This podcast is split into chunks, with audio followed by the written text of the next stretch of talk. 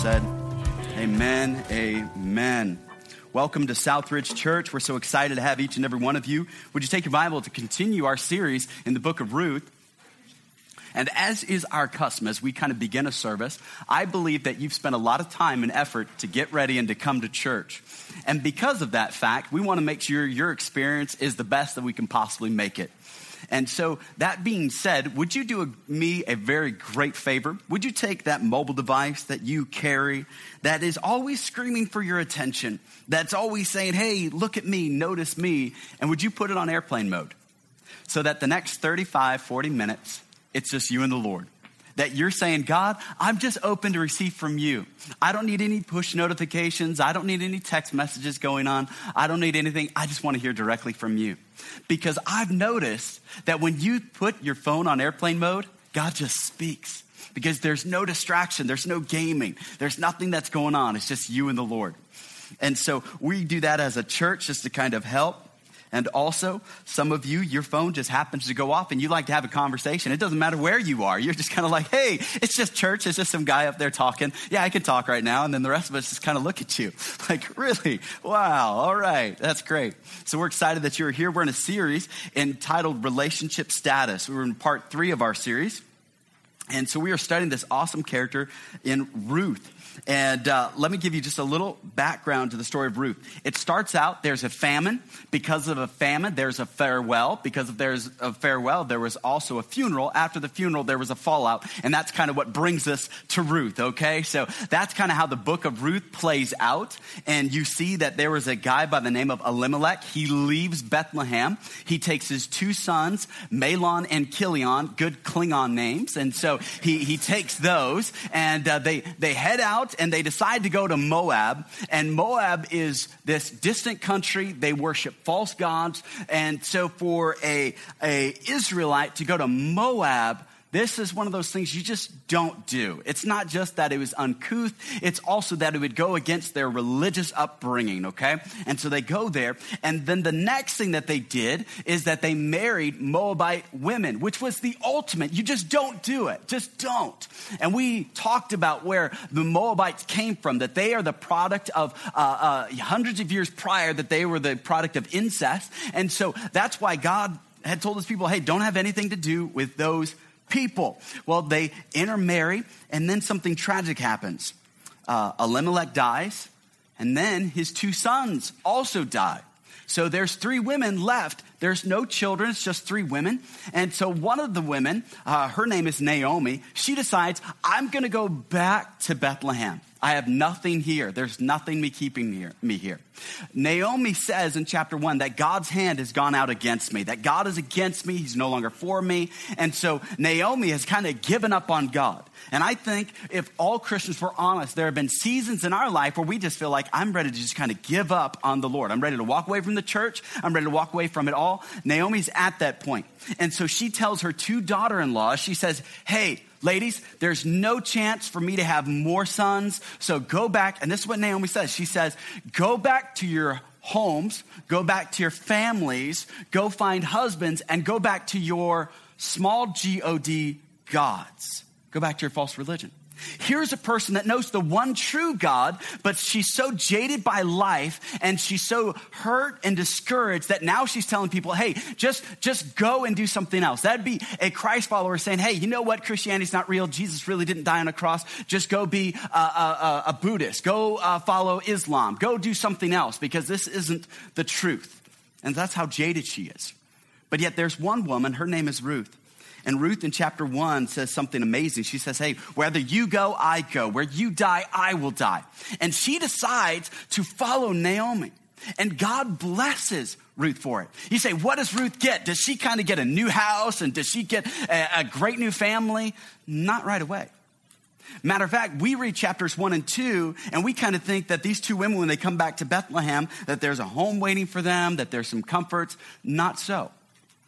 The reality is that Naomi and Ruth are so poor, and in this culture, it wasn't like, hey, you just had a house that was built and was just waiting for you. Some of you may have a house on the lake, a house in the mountains, you may have a house in the Caribbean, and if you do, invite me over sometime. I'd love to come, all right? And so it, you may have this house. They didn't, it wasn't like, oh, well, we're in Moab, we got this house that's still in Bethlehem. No, that's, that's gone So now when they moved back, they're basically homeless. What does that mean? They lived in a tent in a field somewhere. That's what it meant. They didn't have anything. And so this is what Ruth comes back to. And even in spite of having nothing, you would think that Naomi would be so encouraged that at least she had some friend there. No. Chapters one and two, you don't see Naomi one time comforting Ruth. Ruth has invested her life. She's invested 10 years in the relationship. She married one of her sons. There's no comfort coming from Naomi. The first comfort that Ruth gets from anyone is a man by the name of Boaz. And a couple weeks ago, we talked about Boaz and we talked about his cousins. One of the people here said, I think I dated all of Boaz's cousins. And I was like, oh, I'm so sorry. That's just terrible. So you got to catch week two to find out who Boaz's cousins were. All right. Pastor West said he got too many emails, so I won't tell you all the, who the cousins were, but you can look it up online and find out who Boaz's cousins are. And so we come to chapter number three. And chapter number three, when I read the chapter, I was just kind of shell shocked because there's two opinions here of what actually goes down in chapter number three. And this passage is a little bit um, risque. It's a little bit um, PG 13, probably R. And so we're going to dive into it. So once again, if you have children here and children here, they're welcome. We're glad to have them. Um, just you know me, I don't pull my punches when I talk about certain things. So just so you know, we're all happy, we're all friends, we're all going to blush together. It's going to be great. Welcome to Southridge. All right, so we're excited to have you. So buckle up, get ready. Here we go. We're going to dive in, okay? And we're going to start with this chapter number three. But as we dive in, I want you to ha- understand something and kind of have as a frame of reference. Here's Naomi. She even tells her friends, hey, change my name to Mara. And then I just realized we have somebody coming to our church that I met two weeks ago, and her name is Mara. And I was like, how cool is that? So don't take it personally if your name's Mara, but in scripture, Mara just means bitter, that you're a bitter person. But the person that comes here, she's totally not bitter at all. Nicest person. She's really great. We're excited to have her. But uh, Mara in this scripture means just a bitter person. And in the Bible, if you were named after something, it's kind of because your personality fit the name, all right? Uh, the Bible talks about um, that uh, that Esau was a hairy man. He was hairy like a garment, you know, and so uh, that just that kind of really who he was. So they kind of named him after that. All right. So here Naomi changes her name to Mara, bitter. She's angry, and so we come to chapter number three, and Naomi still her focus is still that God's just against her.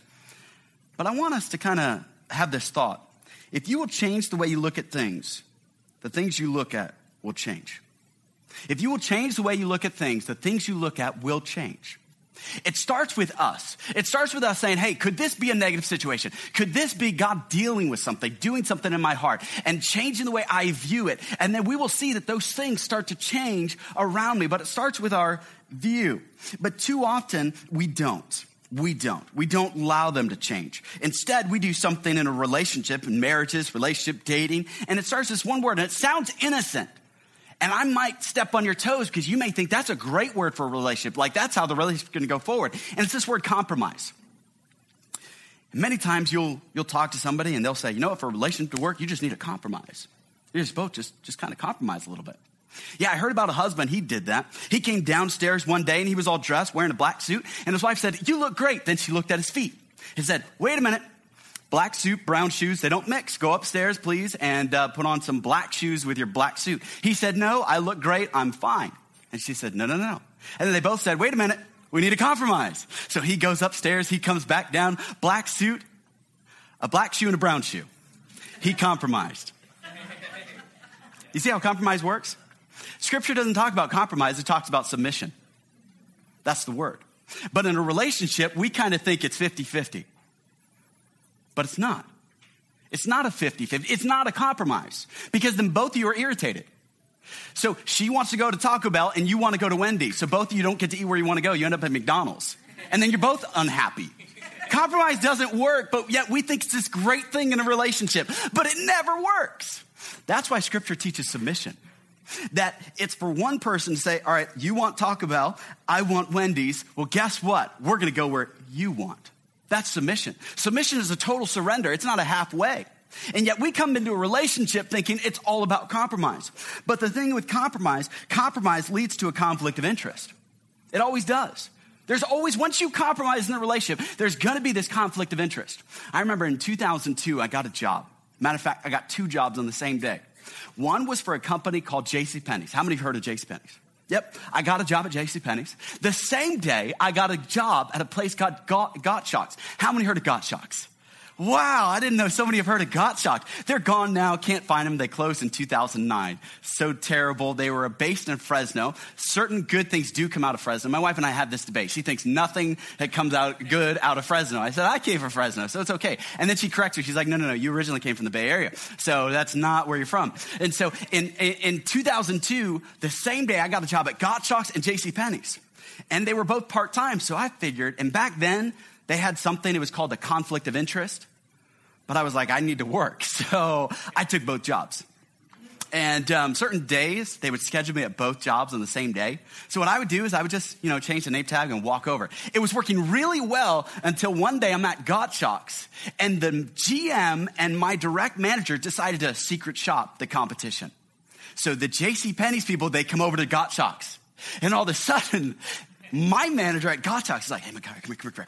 He said, do you see those two men? I was like, yeah, I do. I, I see them. He's like, well, we're going to put on a great, give them the best Gottschalks experience that they've ever had. I was like, how about not? you know, he's like, no, no, come on, put on that. We need that smile. We need that energy. Just go sell them, you know, show them, show them that our employees are the best. And I was like, well, okay, you know, so I go over there and, hey guys, how are you doing? And they're like, Guy, what are you doing here? You, they were like, you're infiltrating the enemy. This is great. You got a God thing to like give us their secrets. Like, yeah, yeah, you know, this place is terrible. you know, we got nothing, you know. And that's when it all kind of came to light that I had the manager from J.C. Penney's and the manager from Gottschalks. They both kind of caught me. Now, um, at that moment, I thought I just lost both jobs. You know, better to have a bird in hand, you know, kind of deal. I thought I lost both. No, it worked out. I got a job raise. I got a, I got a raise. And one of them, they were, it was kind of a bidding war. It was fun. And so that kind of worked out. But oftentimes there's this conflict of interest. And the conflict of interest starts because of a compromise. You see, we compromise our character when we choose what we want now over what we want most. We compromise our character when we choose what we not want now over what we want most. And that's where we live. We live in this tension between I gotta have it now and credit cards allow me to get it now. And I want instant gratification and I want this now. And I want to dive into chapter three and read just a few verses as we kind of set the stage for what's going on. Verse number one, the Bible says, Then Naomi, her mother in law, said to her, My daughter, Shall I not seek security for you, that it may be well with you?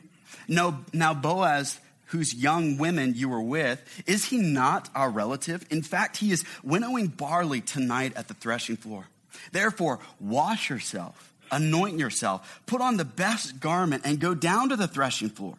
But do not make yourself known to the man until he has finished eating and drinking.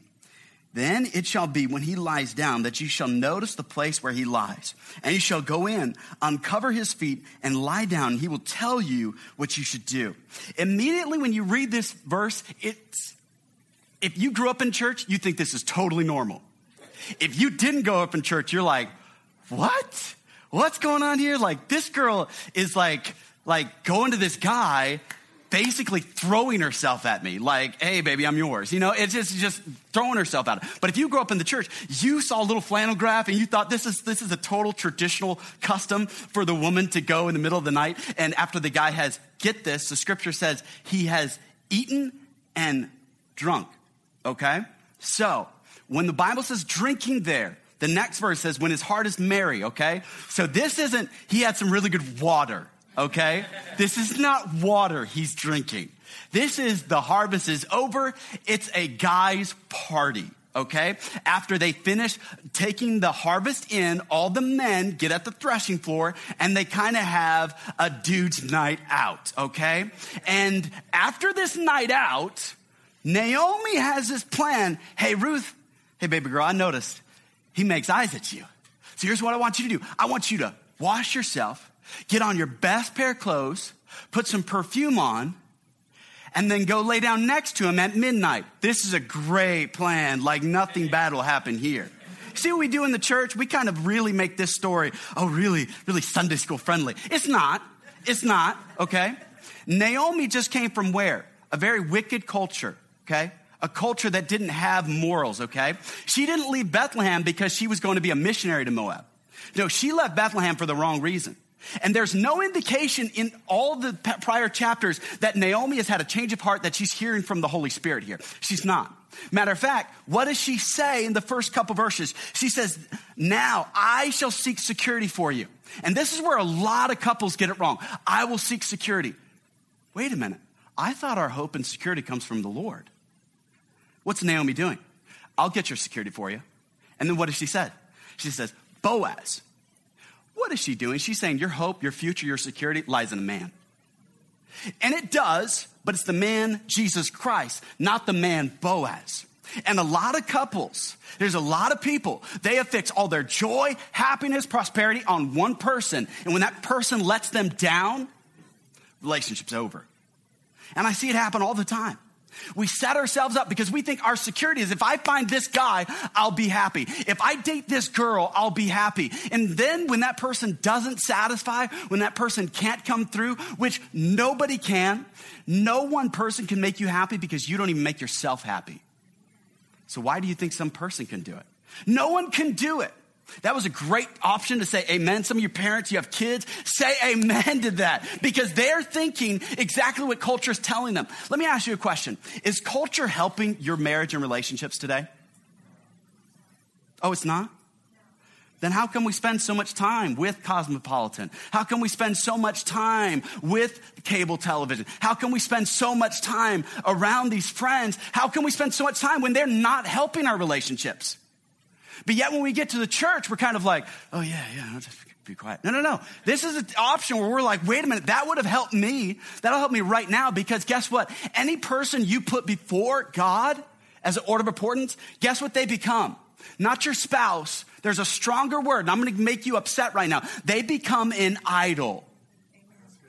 And a lot of parents make their children their idol, or they make their spouse their idol, or they'll make the job the idol. They'll make their car their idol. They'll make something the idol instead of saying, wait a minute, my heart is an idol worshiping factory, so I've got to seek Jesus. And so here in this passage, here's Naomi. She's saying, hey, you know what? I got a way that you, we can fix your situation. I got a way where you can hook up with this guy. So here's what's going to happen. He's going to be drunk. I know where he's going to be. He's going to be with his buddies. He's going to get drunk. And when he gets drunk, you go lay right next to him. Matter of fact, she even says this. She says, get under his blanket. Whoa, like really? Really? Like, I mean, it doesn't take much to get a dude going, all right? It just doesn't. And then you stick a beautiful woman next to him and he's had a little bit to drink. I'm telling you what, like, you may think you're a strong man, but guess what? It's, it's game over at this point. It's game over. And Naomi knows what she's doing. She's like, I'll find you security. It's the flesh, it's not the spirit. It's, I'll work this out. I'll figure out how to fix you. I'll hook you up, girl. We don't need to trust God. Chapters one and two, what has Ruth been doing? Trust in the Lord, trust in the Lord. Here's the thing. You, and I, I thought to myself, why is Naomi all of a sudden taking an interest in Ruth? Chapters one and two, she took no interest in Ruth. Why all of a sudden she's taking an interest? Because if Boaz is finishing the harvest, what does that mean? Because Ruth has been gleaning in the fields. And if the harvest is over, what does that mean? No more food. So, what's Naomi really worried about here? Meal ticket. Some of you, you think your friends are really your friends, and they're not. Matter of fact, as you go to chapter four, people do not say, not one mention that Ruth is blessed or Naomi is blessed. They say Ruth is blessed and her, er, and her, and, and then they say, Naomi, you're not, they don't say you're not blessed, but they say, hey, your grandchildren are blessed. Nowhere in scripture does God ever say that Naomi was blessed. Not even when things in chapter four turn around. We look at Naomi, we think once she has a child, once Ruth marries Boaz, that Naomi has this miraculous turnaround. No. And so we look at this chapter and we think it's so clean, it's so normal. But what actually started was there's a compromise. And here, Ruth almost falls for it. Why? Because now yells louder than later. Now yells louder than later. And some of you now is screaming out for you. You're like, I've got to have sex and I've got to have it now. I'm 15. I've just got to do it. All my friends are doing it. I've just got to get a husband. I just got to get it now. And now always yells louder than later. Some of you are like, man, my secretary, she's just so hot. I just got to get my mind off of it. And just now yells louder than later. Some of us, we're just so, I got to buy that car. I got to have it now. And now yells louder than later. It always does. Have you ever looked at somebody and you thought, what were you thinking when they did that mistake? What were you thinking?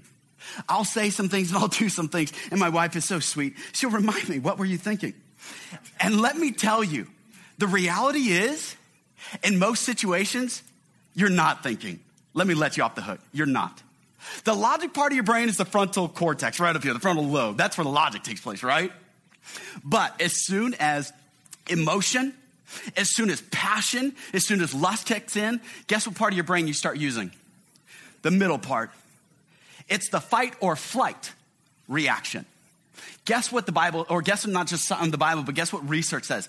And the research says that that part of the brain is 50 times stronger than the front part of your brain, the logic thinking. So let me ask you this. You put yourself in the wrong situation. You're like, how could, how could she sleep with him? How could he get wasted and get in a car and do that? How could he do? They weren't thinking. They were not thinking. They were living in now mode.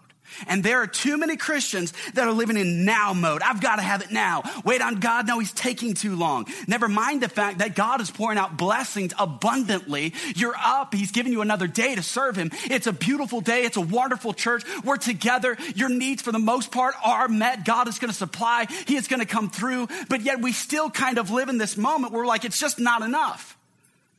And if you get to that point where you're like, this is not enough, I don't care what you have. It'll never be enough. The other day, I was reminded of this fact. Our church is growing. There's good things happening. And somebody just kind of said to me casually, they were like, So when is enough enough? And I was like, well, No, no, no, it's not about that. It's about the fact that there's one more person to reach. He was like, I know, but when is enough enough? And I just stepped back and I was like, You're right. There's a truth to it. Don't get into laziness, but at the same time, enjoy where you're at. Enjoy the season of your relationship. Remember, said, we said there's a difference between a season and a stage? Some of you are in a season in your relationship.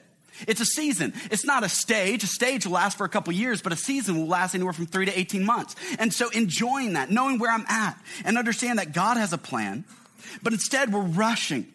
And instead of, of giving in to this impulse, because we keep thinking, well, God's not going to come through. God's not going to supply. But let me tell you this. There's no situation where God will not supply. There's no situation you get yourself into where God will not supply. God will supply. He will show up. You see, too often we do exactly what Naomi says to do. And we think, I can't wait. But Naomi knew that Boaz is the type of man that if he does sleep with Ruth, he'll make it right. He'll make it right. And so Ruth is playing off of that. But here's the problem Ruth is counting on shame to do the job. That, oh, you slept with that person. You need to marry that person now. You need to own up and do right, Boaz. Wait a minute. Shame often causes our problems, so it can't be the solution to our problems. Many of us grew up in shame based churches where they shame you into submission. Oh, you're such a horrible person. I can't believe that you would do that. Hey, stay away from immorality. Stay away from this. This is just terrible. Oh, you're divorced or you're this. And oh, that's just terrible. And you're a terrible person. And all of a sudden you're just like, man, I'm, I'm awful. And they shame you into doing something. But shame is never the solution. Shame doesn't work. It's not, it's not the grace that God meant it to be. And so we live in this culture that says, I've got to have it now. But here's what scripture says. In 1 Corinthians 13, 7, it says, love bears all things. Love believes all things. Love hopes all things. And get this, love endures all things. He said, I'm in a relationship and we just can't keep our, our hands off of each other. We're not married yet, but we just, we just, we just can't stop. Can I say this? The Bible says that true love endures all things. It endures all things. You can endure. If you love that person, you can endure. My wife and I, we've had the conversation. Let me just be real. I try to be an authentic preacher, and uh, I just, I'll share stuff. I try not to cross the line. I always look at my wife to make sure I haven't, and if I have, she'll remind me later. So it really doesn't matter. I lose either way. But we have had this conversation that said, because we were virgins when we got married, she said, Well, what if we just would have? Who would have known? And we talk about this. And you're saying, what a weird conversation. Well, we're weird people. Welcome to our life, okay? And you go to our church. So what does that say about you? You know, it just kind of, we're all weird together. And so we'll have this conversation. And I'll step back and I'll say, guess what? Isn't it nice that we get to be on the other side of that conversation? Because today, in Rolling Stone article, they said the only thing about sex is just skin on skin. There's nothing to it. And that's the lie that's out there today. It's just skin on skin. It's just nothing more than kissing. And they think there's, there's, there's no repercussions, but there is. It's, it is more than skin on skin. You see, this, this act of intimacy, this act of sex, it fixes and affixes our forms, our connections. It fixes our affections and it forms our connections. That's what this intimacy does. It's the cement that holds a relationship together. But when you're just constantly like, hey, we can do that whenever we want, then what's the cement to hold you guys together when the rough times come through? There isn't anything. And so you're, you're jumping the gun because you're living in the now and not thinking about the later. Secondly, we've got to run. We've got to wrap things up. But compromise seems better than conviction. But later I'll always lasts longer. Compromise seems better than conviction, but later always lasts longer. It always does. That, that you said we did things the right way. And some of you, I don't want to heap guilt. I don't want you to feel bad because guess what? The present can become your new past. That's the beauty of the gospel. You say, I messed up and I'm not doing everything that I should. Guess what? Today is a new day. The present can become your past. That's what's awesome See, the moment that Jesus rose out of the grave, all bets are off. Nothing is impossible. You say, my relationship is, mar- is bad. My marriage is dead. Nothing is too far gone. The moment that Jesus Christ arose out of that grave, all of a sudden, any marriage can be fixed. Any relationship can be fixed. Any sin can be covered. That's what the grave and the cross mean for us. And so that's the reality we now live in. And so compromise seems better than conviction, but later always lasts longer. So here's what verse number five says. The Bible says, and she said to her, all that you say to me, I will do. That's Ruth speaking to Naomi. So she went down to the threshing floor and did according to all that her mother-in-law instructed her. And after Boaz had eaten and drunk, and his heart was cheerful, he went to lie down at the end of the heap of grain, and she came softly, uncovered his feet, and laid down. Now it happened at midnight that the man was startled and turned himself, and there was a woman lying at his feet, and he said, Who are you? She answered, I am Ruth, your maidservant. Take your maidservant under your wing, for you are a close relative. It's interesting that Naomi does almost, or Ruth does almost all that Naomi asked her to do, except for the very end of that last verse, number nine. She said, I'm your maidservant. Cover me under your wing. You say, what is that? What's that? I, I, I don't get that. Is he, is this dude like an X-Man, like he's got a wing or something? That he's just like, I'm the original archangel, check that, babe. And just like, boom, there's a wing. No, it wasn't that. It goes back to chapter 2, verse number 12. Boaz says the exact same thing to Ruth, except Boaz says, hey, may God take you under his wing.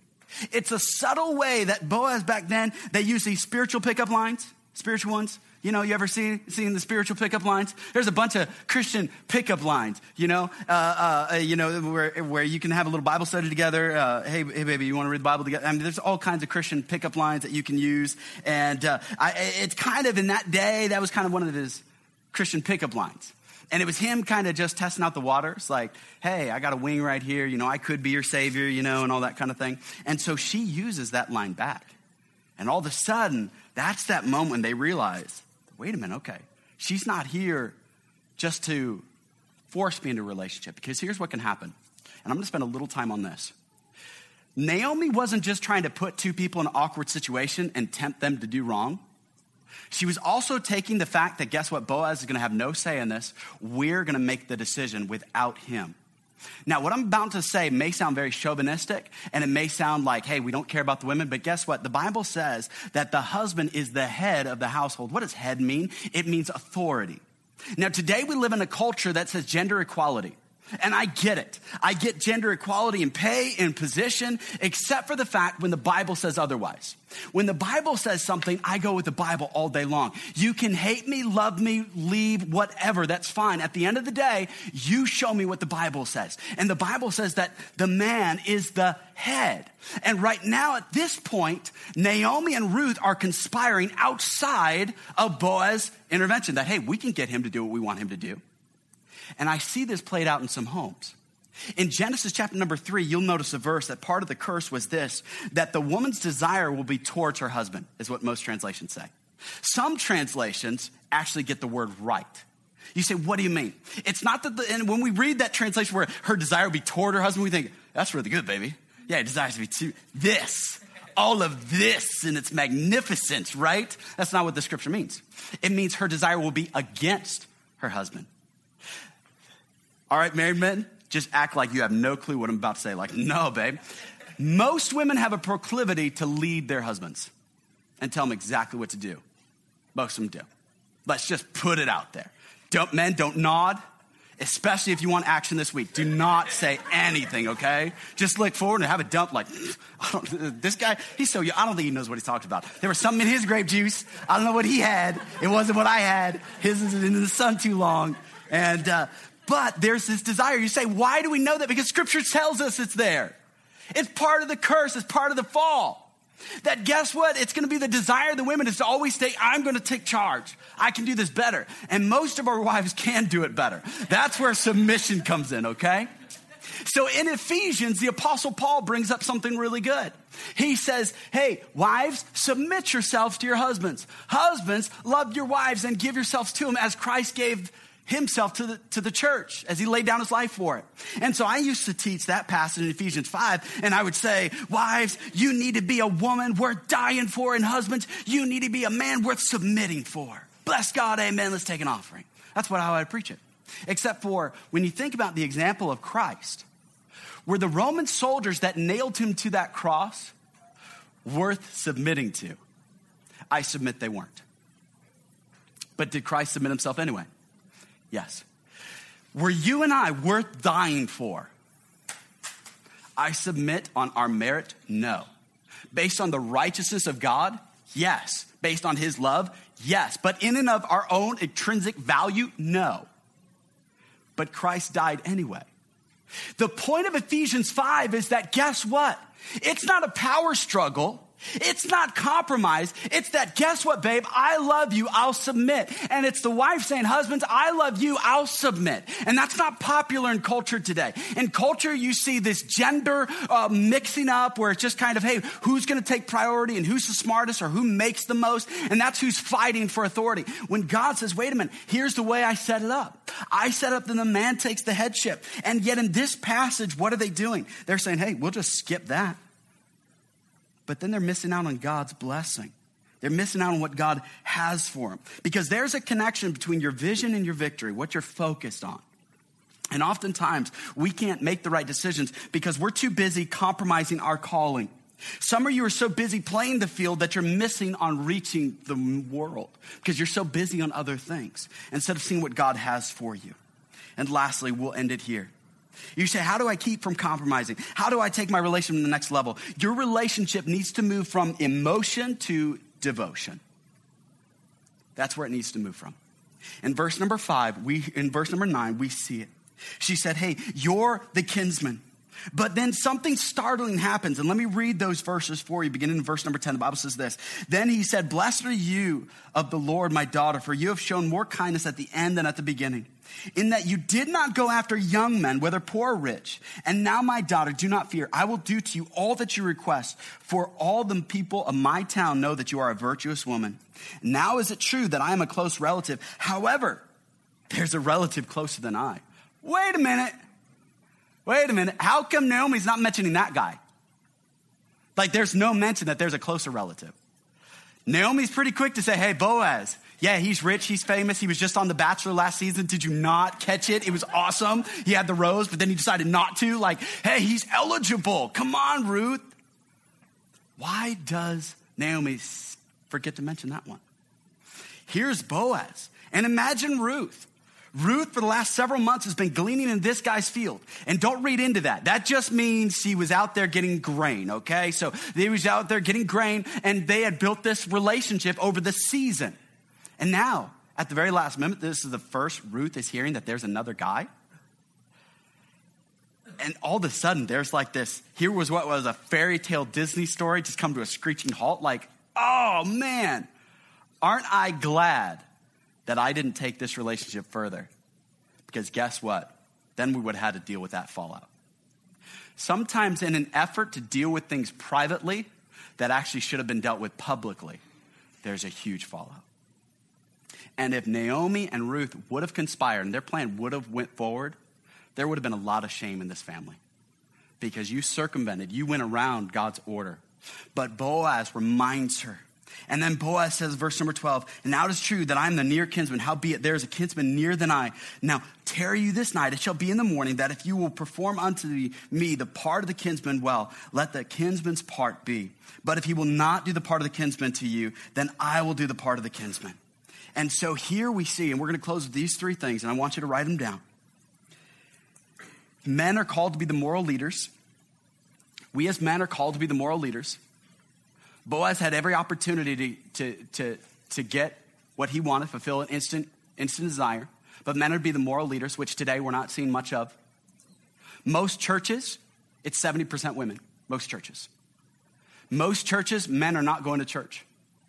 You could just look at most men when it comes to spiritual things. We're just kind of distant, we're aloof, we're off. Most men don't lead their home spiritually. We're just not. And we need to get back to it. This passage of scripture is a calling to us as men. And here's the powerful thing. Because Boaz made that stand in First, in 1 Kings 7.21, they're, they're dedicating the temple that David builds or Solomon builds. And in one of the verses, we see this. They're setting up two main pillars that keep everything up. And the Bible says in one of the pillars, they named it Jachin. And then they set up the pillar on the left, and they called the name of that pillar Boaz. Isn't that interesting? Because it means strength. That Boaz was a person that you could lean on, you could trust. Ladies, that's the type of guy you're looking for. That Boaz, that person that's going to be there. Men are called to be moral leaders. Secondly, godliness is possible even in ungodly situations. They were in a bad situation. It really was but you can still do right. You say, Oh, my boyfriend and I, we're to take a road trip together. Okay, excellent, excellent. Do the I love Lucy thing. You say, What do you mean I love Lucy thing? There was two beds in I love Lucy. They never, never one. There's two. You say, Oh, come on. Is everybody's doing it? Yeah, yeah. Culture is not here to help you have a great, lasting, loving relationship. I'm just telling you that right now. Can we all say amen to that? Because I think today in the church, we kind of think that culture actually has it right. Come on, everybody's breaking up. You don't see relationships in culture working out, okay? And so we in the church need to be strong and saying, guess what? Marriages, and, and this is the way the media portrays marriage. Yawn. Who wants marriage? Come on. I don't want to get into too much detail, but they say that women are seven times more satisfied intimately when they're married. You'll live longer because you're married. But, oh, Jan, who wants that? Who wants to make their wife seven times more happier? no, I don't want that. Let's not get married. No, it, it's, it's ridiculous. Today, you've gotten it so mixed up that marriage is the worst thing when God said it's the very best thing that I've created. It is awesome. It's wonderful, and I want it for you. So it's possible to have godliness, even in an ungodly situation. And then lastly, choose your coaches carefully. Culture, cosmopolitan, and cable are not good coaches. Find the right coaches that'll help you. Let's all stand as we close.